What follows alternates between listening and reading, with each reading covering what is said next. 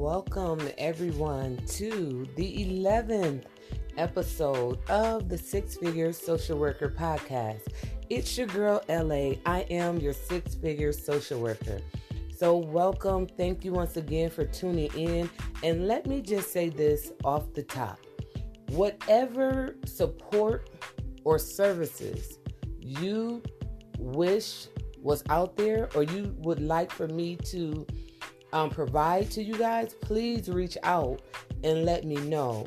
Send me an email. My email address is Lashana at U Change L L C. So that's Lashana at U Change L L C. My contact information is in the description. So reach out, let me know. And some of you who have reached out, thank you. And again, I'm here to support you. This podcast is not about me. It's about the love that I have for the field of social work. It's about the love that I have for those who have chosen this field and um, the concern also that I have, because I'm realizing that everyone in this field doesn't really know or have the knowledge um, related to everything that we can do in the field of social work. And so this podcast was really designed with you in mind. And I'm talking about six-figure social worker, right? And that's really because I believe that we should be able to make a living while we're making a difference. And this podcast is really designed to help you with that. So with that being said, the title of this podcast is Don't Quit. Don't quit. And I'm saying don't quit because if you have your bachelor's, your master's degree, you already overcame a huge hurdle. And so now some of you are stuck right there with passing the licensure exam. Some of you are getting prepared to pass, to take the test. Some have already failed the test, maybe once, twice, three times even. And you guys that ha- may not know, my story is I failed the exam twice. And I promise you, both times, like the first time, I think it was like about by two or three points. And then the second time was by more than five points. So um, I was really discouraged, to say the least.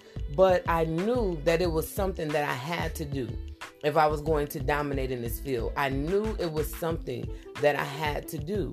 And so I really want to encourage you guys. Listen, dust yourself off. Trust me. You're listening to someone who absolutely understands the frustration and the disappointment of not passing the test. But listen, since I passed the test, I'm going to tell you this. No one has ever asked me, how many times did it take me? You hear that? No one ever asked me, how many times did it take me? So the number one thing, I mean, I I kept having to take or, or pay for the test. But at the end of the day, I've made more than um, having. So I made more having my licensure than it cost me to pass the test, if that makes sense. So I'm saying I know we have to sacrifice. I know every time we fail, we have to pay again. I know we have to pay for programs. I had to pay for a program, you know, to get taught how to take the test. And that's the thing, you guys. So I want you to know that it may not be that you don't know the answers. It simply can be you just don't understand how the tests are being asked. And so please, don't quit. Don't quit on you. You've come too far. You come too far. Make up in your mind that you're going to do it again. Make up in your mind that you're going to go back. You know, connect with me. Let's study together. Whatever it is that you have to do, I am invested in the success of my sisters and brothers that's in this field of social work. I absolutely believe you have chosen the best field. And I'm saying the best field, um, in my opinion, because literally, if I can do it all over again, I would.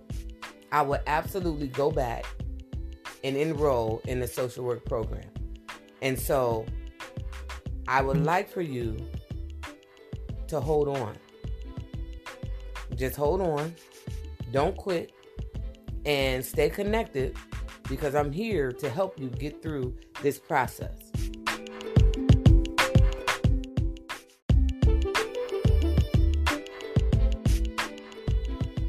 So last episode, I had a gentleman on, Doctor R. Carter. Well, I'm sorry, I keep calling him a doctor because he is anointed, and it's as if he has a he, he has a doctorate anointed. But um, R. Carter Thomas, he is a licensed independent um, social worker, and I had him on talking about private practice. So hopefully, you had an opportunity to listen to that episode. But today, let's get started. So what I want to do, I'm going to um, go over some of the questions that are um, they're study questions that's designed to help you um, understand and to increase your knowledge base as it pertains to the A S W B exam. Okay, so the first the first question, sample question is: a three-year-old child who has been potty trained since he was eighteen months old begins wetting his pants on a regular basis. This started right around the time his sister was born. The child is most likely utilizing which defense mechanism? Is it A, denial, B, repression, C, regression, or D, displacement? Okay, I'm gonna read it again. Pay attention. Listen. When we're looking at the question, all everything you need to know is in the question. That's one thing you need to understand. Don't start thinking outside the box and thinking and pulling other stuff into the question that's not there. Stick to what's in the question. The exam is not designed to trick us. It's designed to test our knowledge and understanding of certain content.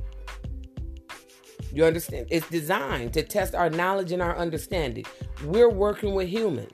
So we're literally juggling people's lives in our hands. And we don't want anybody just being able to handle us. So absolutely, I want us to have to take an exam. I want a doctor to have to take some type of exam to test their knowledge base. And so understand why this test is in place. Again, get ready. I, I just wanted to make sure you guys got pen, pencil, everything. Pause the, you know, recording. But listen, I'm reading it again. A three-year-old child who has been potty trained since he was eighteen months old begins wetting his pants on a regular basis. This started right around the time his sister was born. The child is most likely utilizing which defense mechanism? Is it A, denial, B, repression, C, regression, or D, displacement? All right. So the answer is C, regression. Regression. The child is most likely utilizing the defense mechanism of regression. Regression is triggered by a difficult event and causes an individual to revert to past behaviors and thoughts. For now, listen, in order for you to really understand this, you must understand the defense mechanisms and the difference. So if you did not get that question right, I need you to start reviewing the defense mechanisms. Okay? So the child is most likely. Now let's break this down. It says a, a three-year-old child who has been potty trained since he was eighteen months old begins wetting his pants on a regular basis. Now let's pause there. If it would have stopped there, then we could have been, we could have like really looked and seen like, okay, wait, what's going on with this child? But the fact that it ended up saying this started right around the time his sister was born. Now think about that. His sister was born. Here it is, this child probably experiencing, you know, feeling like the sister is taking his place, he wants more attention, all of that stuff, right? But you must understand the defense mechanisms in order to get that right. And when you're taking the exam, eliminate the ones that absolutely don't make sense. Like, seriously, denial? A three-year-old is in denial? So that's what I'm trying to help you guys understand. And so if you did not get that one right, I want you to go back and study and just kind of review the defense mechanisms. All right? All right, let's let's look at another one. I'm trying to get, um, okay. Let's see. Because a lot of this stuff, you guys, even in reading it, it's like, okay, um, I I purchased all type of um, test-taking things, study guides, and all of that stuff. But one of the things the study guides does not do, it doesn't help us understand how they're asking the questions. And so many of you who have failed the test by a few points, it's simply because we not understanding how they're ask, asking the questions. Because for me, I started challenging or, or questioning myself. Like, man, I thought I knew this information. I've been working in the field, you know, I thought I knew this information. But I, what I did not know, and I knew I studied, but what I did not know was how they were actually asking the question. So here's another one. An adult group home social worker is trying to form several therapy groups. The social worker should form the groups based upon the following. An adult group home social worker is trying to form several therapy groups. The social worker should form the groups based on the following. A, age. B, gender. C, intellectual level. Or D, race. Okay? An adult group home social worker is trying to form several therapy groups. The social worker should form the groups based upon the following. A, age. B, gender. C, intellectual level. Or D, race. So the answer is C. Intellectual level is a key factor in forming a successful group. Although at times, age, gender, race, diagnosis, and other factors may be relevant, the participants in the group should always be of the same or similar intellectual level so that the participants can effectively interact with one another. You hear that? So we have to understand the forming of groups in order to really understand that. Because some of you may have thought, oh yeah, probably by age, right? Because you would assume that everyone that's the same age most likely have the same intellectual level. And that's not true. Or you may say, well, of course, gender. Because um, males have specific needs, you know, that females don't have, or whatever, you know, we may say. But based on this particular question, an adult group home social worker is trying to form several therapy groups. The social worker should form the groups based upon the following. Intellectual level. That's the answer. Intellectual level. All right.